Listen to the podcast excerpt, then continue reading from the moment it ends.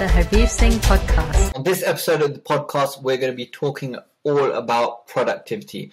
Now, this is something that is very close to my heart. I have studied productivity for near enough 10 years and I've tried everything.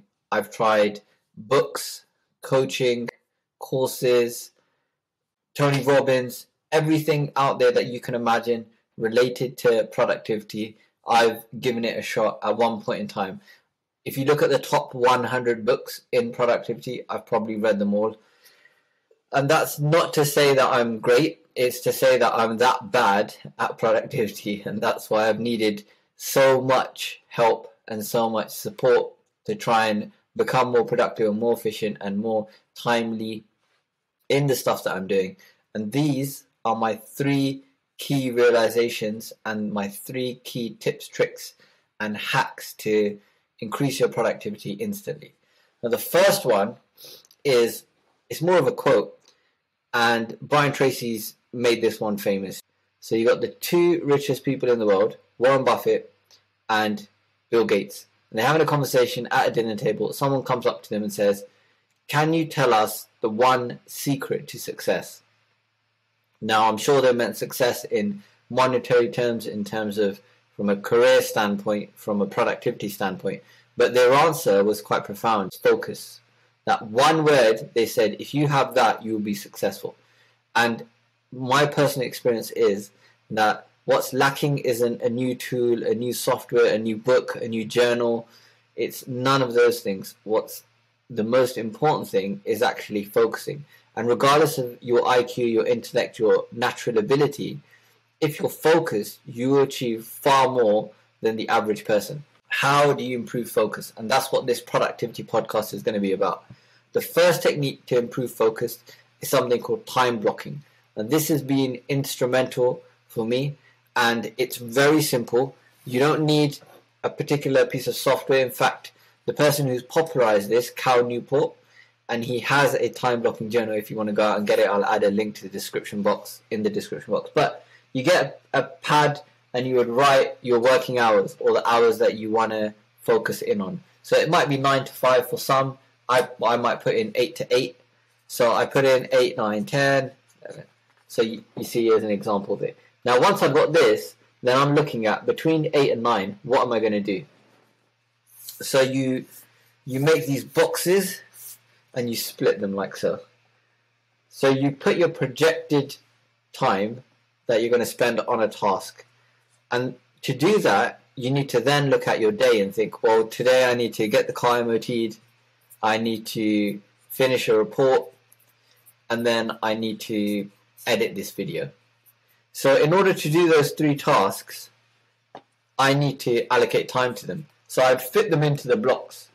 And then I think I also need to take the dog for a walk, spend some time with my family, and read a book.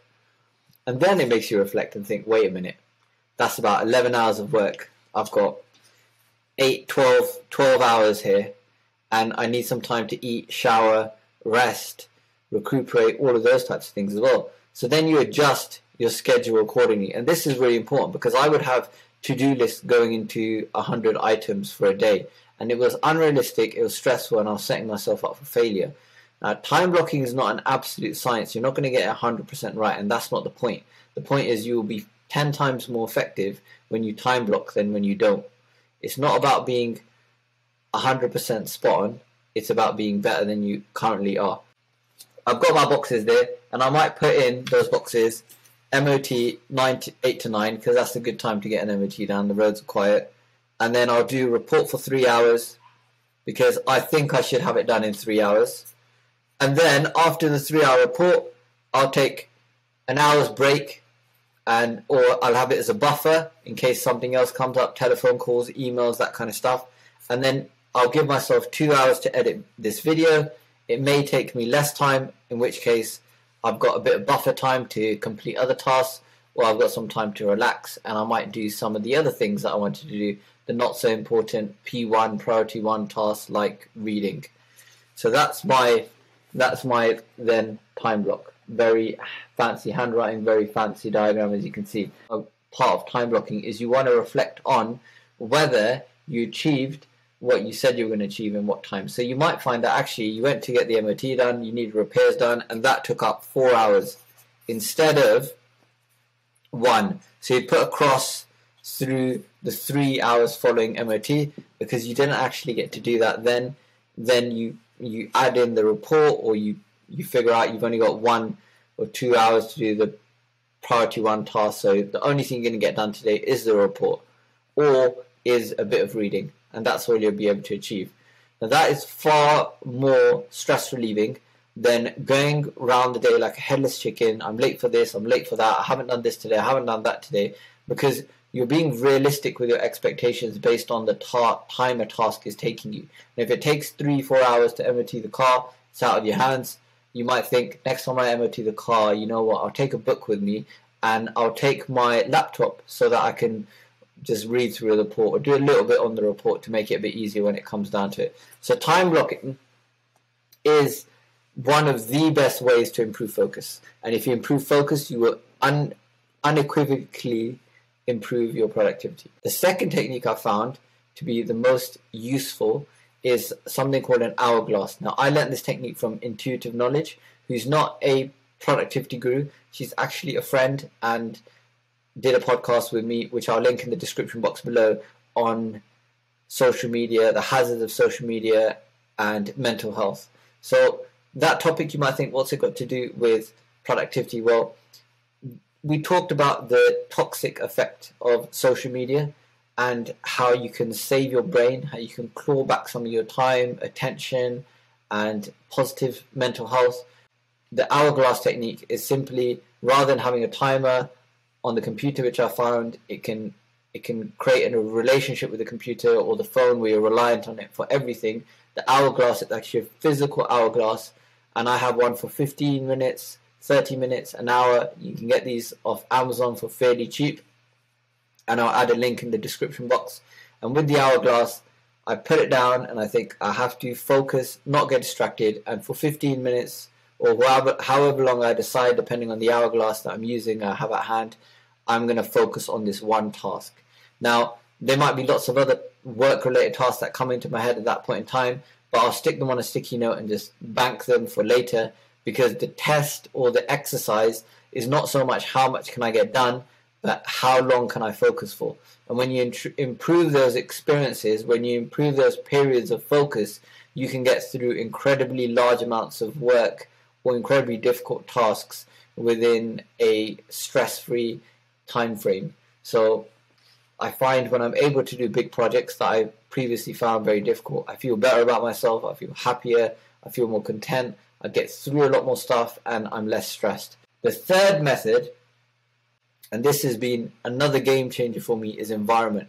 Now I work in a wonderful trust in the in the NHS, and this organization is full of wonderfully productive individuals who are also very positive, inspirational, and good role models for me. So when I'm at work, when I'm in that environment, I tend to focus far more than I would when I'm at home where I have access to Netflix or YouTube. When I'm in the environment alongside people who are working and just grinding away, and they're being positive and upbeat about it, and they're supportive, helping each other, all of that kind of stuff just has this dual effect of reducing stress whilst allowing you to do things which are very stressful. So dealing with patients, dealing with a lot of workload, dealing with multiple commitments and trying to manage lots of different stakeholders. So the environment is key. Now, how do you create that kind of environment if you don't have access to that team, if you physically can't be in the presence of, of people like that? The way I found helps me is I will go to a service station which is open 24 hours a day. So sometimes I'll work very early in the morning, I'll drive to the service station and I'll do with my hourglass, I'll block out an hour, two hours, and get through quite a bit of work. When I'm in that environment, I have my hourglass with me. I time block my time. I found when I'm outside of the home, I get through a lot of work as opposed to when I'm sitting in my living room where I'm comfortable and things are a bit too accessible. Distractions are a bit too accessible. So the third key to focus is environment. If you can surround yourself or put yourself in an environment which aids in your focus, you're going to get far more done. You're going to be far more productive and effective. And those are my three top tips. My executive coach has said the key thing is not finding what works, but sticking to it. So there's awareness that something you're doing isn't working. The second part is planning. So making a plan for what you're going to do differently. And this is my plan. The t- hourglass, keeping that with me, using that time blocking in a physical journal as opposed to on the computer, and putting myself in an environment which is conducive to me being productive is the formula, is the plan for me. Aiming is the goals, and then firing is the execution. So the f- execution requires consistency.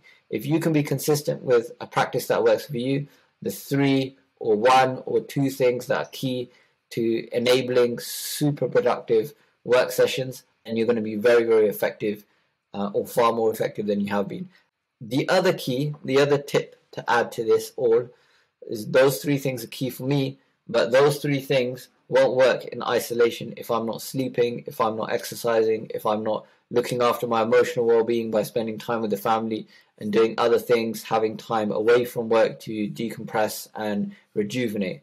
So, self care is also really important if you want to function at a high level. I hope these productivity tips help. I would really like to know what works for you, what tips you have. There's hundreds, if not thousands, of productivity apps, software, tools, techniques, journals, gurus out there. Let me know what has helped you, and other people can read that and it will help them too. Thanks for watching.